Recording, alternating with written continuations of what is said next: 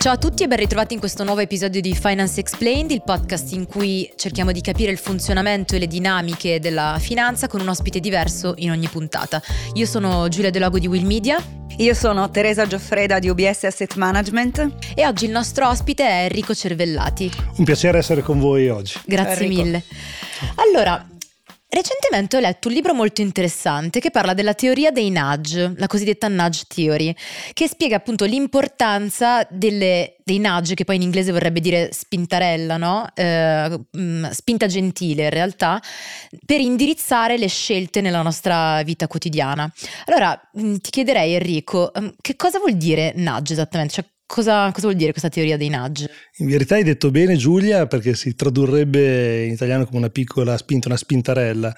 Poi l'hanno tradotto con spinta gentile perché spintarella in, in italiano ha un doppio significato, non, non suonava bene come, come, titolo. Cos'è questa spinta gentile? Qualcuno l'ha tradotto come pungolo. L'idea è indirizzare una persona verso un certo comportamento, una, una certa azione senza però obbligarla. Quindi è una teoria inventata da un economista e un giurista. Eh, eh, Richard Thaler che poi ha vinto il premio Nobel anche per questa teoria dei nudge nel 2017, e Cass Sunstein, che invece è un, un giurista che insegna a, ad Harvard. Inizialmente l'avevano chiamato con un altro termine, per la verità, l'avevano chiamato paternalismo libertario, perché è un approccio paternalistico ma ti lascia la libertà di fare altrimenti. Un esempio che spesso si usa è so, il GPS, tu fissi eh, la meta, lui ti indica la strada e quindi la puoi seguire, ma sei sempre libero di fare altrimenti. Certo. Quindi il libro esce, se non ricordo male, nel 2008, eh, ovviamente gli studi venivano già da prima, già negli anni 90 avevano applicato Richard Thaler e altri economisti comportamentali questa tecnica che è essenzialmente una tecnica di finanza comportamentale, in gergo la chiamiamo finanza comportamentale 2.0, cioè la seconda generazione di studi di finanza comportamentale, perché la prima essenzialmente mettevi in luce cosa? Gli errori che tipicamente le persone eh, fanno. Io sono un economista, in economia siamo abituati a ipotizzare perfetta razionalità degli agenti, e tra l'altro si parla di agenti in, in, finanza, non di persone reali. Si usa il termine homo economicus, che però non esiste nella realtà, tant'è che nel libro che, che citavi, appunto Nage e la spinta gentile, i due autori distinguono fra gli econi, quindi questi agenti perfettamente razionali che però non esistono nelle, nella realtà, e gli uomini normali, l'homo, l'homo sapiens. Quindi cosa fa il linguaggio essenzialmente sfrutta eh, alcuni errori comportamentali come l'inerzia, la procrastinazione, per risolvere alcuni altri tipi di errori. Quindi sapendo che le persone tipicamente scelgono il percorso più, più semplice, più facile, se io a tavolino decido qual è l'opzione di default di silenzio assenso, so già che molte persone tenderanno ad andare in quella direzione. Quindi è un modo per appunto spingere gentilmente senza obbligare le persone a prendere decisioni migliori ed è stata applicata in tantissimi ambiti, ovviamente economico-finanziario, eh, ma anche a livello di politica, nella, nella mensa dei, dei, ragazzi per fare mangiare per esempio eh, cibi più sani. Certo. Penso che le strisce pedonali, ad esempio. Assolutamente, assolutamente sì. Per esempio in Canada hanno disegnato delle, delle, finte buche per strada per fare rallentare gli automobilisti. Io abito a Frascati su di Roma, dico lì non c'è bisogno, sono le buche vere. Beh, sulla finanza in realtà ci sono comunque anche i governi, ma anche diciamo, le istituzioni bancarie o gli asset manager che in genere cercano di fare un po' queste scelte per gli investitori finali. Ormai sentiamo parlare tanto di, di sostenibilità, ma di fatto la sostenibilità eh, indica proprio questa ricerca eh, insomma, da parte delle imprese non solo del profitto immediato, ma della sostenibilità dei profitti attuali e futuri, tenendo conto anche anche dell'ambiente e eh, della società e in questo senso sia i governi magari danno delle spinte gentili per andare ad investire in questa direzione, ma anche il mondo finanziario può fare la sua, magari offrendo investimenti sostenibili come l'opzione di default, proprio andando nel, incontro al bene eh, sia dell'individuo negli investimenti sia poi della, della società. Ecco, ma infatti volevo chiedervi come mai si parla adesso di questa teoria applicata in ambito finanziario? Cioè perché proprio ora? Se, se, ne parla da tanto tempo, in, in, in, verità appunto dal 2008 quando è uscito questo libro così importante, eh, la tecnica, queste tecniche sono talmente potenti che sono state davvero applicate in giro per il mondo in tantissimi ambiti e sono nate delle cosiddette nudge unit, delle unità appunto dedicate a indirizzare le persone, ma davvero sui campi più, più disparati. Quindi è stata applicata tantissimo, suggellata se vogliamo con il premio Nobel per l'economia nel 2017 a, a Richard Thaler appunto e poi soprattutto in questo periodo perché? Perché nei periodi di incertezza, di volatilità lo sappiamo, uh, c'è un famoso economista comportamentale che si chiama Dan Ariely che insegna alla Duke University negli Stati Uniti, ha scritto questo bellissimo libro, si intitola uh, Predictably Rational, prevedibilmente irrazionali, quindi lui sostiene che siamo in qualche maniera prevedibilmente irrazionali, sappiamo cosa? Che in momenti di volatilità e incertezza come le persone tendono a comportarsi, quindi si spaventano, eh, semmai vendono incassando la perdita, non capendo quanto poi ci metteranno a, a, a, recuperarla. Quindi è particolarmente importante in questo periodo, in questi momenti di elevata incertezza e volatilità, a utilizzare queste tecniche. Perché?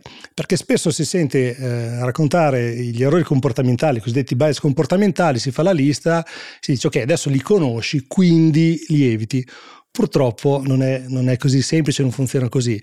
Funziona un po' come delle illusioni ottiche. Tu vedi questa cosa, non so, un'illusione ottica, se anche te la spiegano, se anche capisci il meccanismo, eh, l'occhio continua a vederla, o meglio, non è tanto l'occhio, l'occhio è un tramite, noi vediamo col cervello. Quindi il cervello continua a vedere l'illusione ottica. Stessa cosa per alcuni bias, errori comportamentali. Anche se li conosciamo, ci ricadiamo anche se sappiamo che dopo una flessione o addirittura un crollo di borsa poi il mercato si riprende, l'abbiamo visto in tantissime occasioni in passato, dopo il crack Lehman Brothers, dopo addirittura eh, il, il, il, crollo di marzo 2020 dovuto anche alla pandemia di Covid-19, ma tantissime eh, storie, la storia si ripete in questo senso, quindi lo sappiamo, ma in quel momento siamo spesso sopraffatti dalle emozioni negative.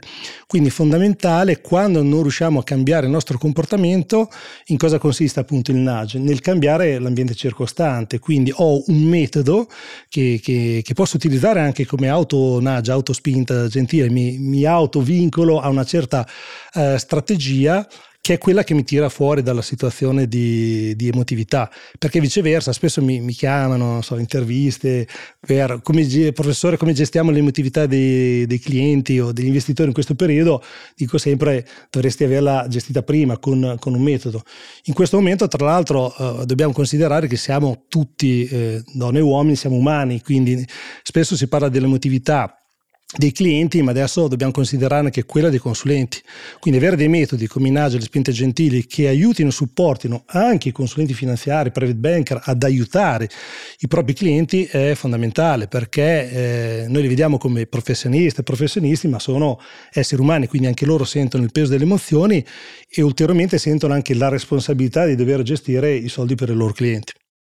E a proposito in realtà del, um, dei nudging che ci possiamo, diciamo, in un certo senso autoimporre, perché non dobbiamo sempre aspettare che ce li imponga eh, qualcun altro, in realtà sia eh, diciamo, in positivo sul lato degli investimenti, ad esempio per evitare di farci prendere delle, dall'emotività, è sempre difficile riuscire a capire quando entrare nei mercati, nessuno di noi ha la sfera di cristallo, ma possiamo ad esempio prendere la scelta di entrare gradualmente, quindi fare i cosiddetti piani di accumulo accumulo, che sono appunto un decidere già in partenza di dedicare una parte del proprio stipendio a eh, degli investimenti di mese in mese, che possono essere obbligazionari, azionari, a seconda di quello che poi è eh, la, eh, diciamo, la propensione diciamo, all'investimento e al rischio di ciascun investitore, ma anche le proprie esigenze anche diciamo, il momento della vita in cui ci si trova. Sicuramente le scelte dei giovani sono diverse da quelle degli anziani, come anche in realtà realtà sono anche diversi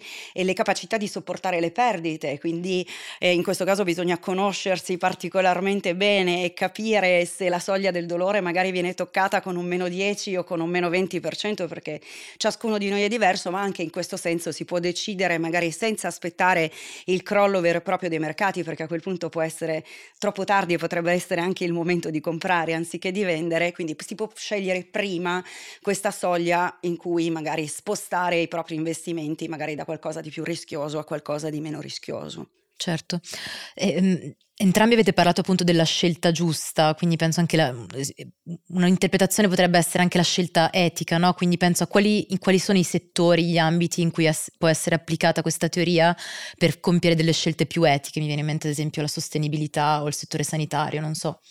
Assolutamente sì, e devo dire eh, anche da osservatorio, eh, da osservatore esterno, da, da, accademico se vogliamo, eh, ma che opera nel mondo della finanza, devo dire che gli operatori del mercato finanziario negli ultimi anni, anzi negli ultimi decenni, hanno dato un contributo enorme alle tematiche ESG, alla sostenibilità, all'ambiente, nel senso che ovviamente hanno messo, anche grazie ai dei nudge, anche appunto indicando la via ai loro clienti, quindi agli investitori, l'importanza di mentre investi e quindi fai del bene al tuo portafoglio, al tuo rendimento, ma fai del bene anche alla società, al, al, al pianeta. Adesso stiamo fronteggiando un, un tema molto importante che chiamiamo climate change, eh, cambiamento climatico. Qualcuno è arrivato a chiamarlo climate crisis, quindi una crisi climatica, quindi il tema è rendere eh, questa cosa il più nota possibile, ma spesso non basta. Quindi i nagi e spinte gentili qui possono entrare davvero in gioco perché tutti noi ci rendiamo conto di quello che sta succedendo a livello di, di ambiente, eh, però poi spesso non, non, agiamo perché sono cose che vanno a, al di là, vanno veramente nel medio-lungo periodo e spesso non ne vediamo le conseguenze di breve, anche se ahimè negli ultimi anni a livello climatico sicuramente c'è una maggiore sensibilità. Quindi l'utilizzare i naggi, le spinte gentili anche da parte degli operatori finanziari, ma dei, dei regolatori, dei politici, per sensibilizzare da un lato, ma non solo sensibilizzare, proprio portare investitori a, mentre investi, per esempio, eh, investire in maniera socialmente responsabile ed etica è un aspetto fondamentale perché viceversa probabilmente non sarebbe stato. E si può fare come diceva Teresa in maniera anche personalizzata eh, quindi usare più di, un, più di un nudge e fare capire anche le persone come lo possono utilizzare. Faceva l'esempio del PAC dei, dei piani d'accumulo. A me piace moltissimo come strumento come metodologia ed è una metodologia vincente. Spesso si pensa al piano d'accumulo per il figlio o il nipotino 50-100 euro al mese. Nella realtà per esempio esempio una strategia vincente anche da un punto di vista comportamentale per recuperare delle perdite e per evitare il problema di cosiddetto sì, sì, timing. Per mediare i prezzi. Quindi... Per mediare i prezzi e oltre a funzionare tecnicamente, ovviamente abbiamo una specialista del mondo finanziario che lo sa molto bene, funziona molto bene anche a livello comportamentale perché minimizza il rammarico. Ci sono persone, adesso lo citavi tu prima, che hanno uh, somme anche ingenti di denaro in conto corrente e non ha senso, oppure che investono in titoli di Stato con tutti i risparmi rispetto, felicissimi di portare a casa un 4%, con l'inflazione semmai al 9% vuol dire che il rendimento reale è, è meno 5% e sono le stesse persone che mh, prima non investivano in titoli di Stato quando il rendimento era così basso, la chiamiamo illusione monetaria in gergo, il nostro cervello ragiona in termini nominali e non reali. Quindi funziona anche per minimizzare il rammarico perché ci sono persone che adesso non hanno tanto paura di investire ma di sbagliare il momento. Quindi secondo me il, il ruolo di tutti noi, degli operatori, di chi opera nel mercato, eh, nel settore finanziario è fondamentale nell'utilizzare noi stessi, quindi le, le, le, banche, le società di gestione eh, del risparmio, questi strumenti anche nelle soluzioni di investimento e nei prodotti che si propongono e sensibilizzare sempre più gli investitori a utilizzare loro stessi. Sì, per quel che riguarda poi le, le, diciamo, tutto il mondo eh, finanziario, abbiamo cercato in questi anni eh, sia appunto di dare il nostro contributo con le scelte che chiamiamo di default, che sono di fatto le scelte che presentiamo come, ehm, come la nostra preferenza agli investitori, quindi quella a cui ti dovrebbero dire di no, ecco, se vogliono fare qualcos'altro. E questo dire di no in genere eh, sappiamo che è un po' più difficile. Quindi la prima scelta che presentiamo ovviamente è quella magari di andare verso gli investimenti sostenibili e di cercare di eh, utilizzare gli investimenti per risolvere insieme questi problemi e queste sfide eh, che dobbiamo continuare ad affrontare. Noi lo facciamo eh, come istituzioni finanziarie, a volte anche dando l'esempio e facendo anche delle cose che non necessariamente sono richieste. Tante volte adesso con gli investimenti sostenibili si investe in chi è già sostenibile, tante volte invece la necessità è di andare anche ad aiutare nella trasformazione chi sostenibile non è e qualche volta questo noi come istituzioni finanziarie lo facciamo non necessariamente eh, tramite gli investimenti o lo facciamo comunque anche tramite gli investimenti, ma lo facciamo anche con eh, il nostro impegno, come si suol dire, top down, quindi come azienda. Ok, grazie mille Teresa. Grazie Giulia, grazie Enrico. Grazie Enrico per essere stato con noi. Un piacere. Se ancora non l'avete fatto, recuperate gli episodi precedenti e noi ci vediamo alla prossima puntata di Finance Explained. Ciao a tutti. Ciao a tutti. Ciao. Questo materiale è pubblicato esclusivamente a scopo informativo. Si prega di leggere il disclaimer disponibile su questa piattaforma o direttamente sul sito di UBS Asset Management.